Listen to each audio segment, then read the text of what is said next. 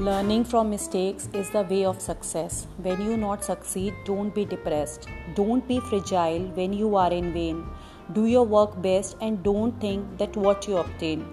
Take up the threads with the new fresh attempt. Focus is the medium which leads to success.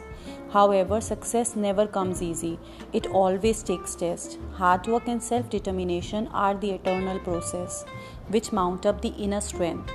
Sometimes thoughts pop up into the head and distract you from your end. But once you make assurance to yourself, which leads the right avenue to wealth.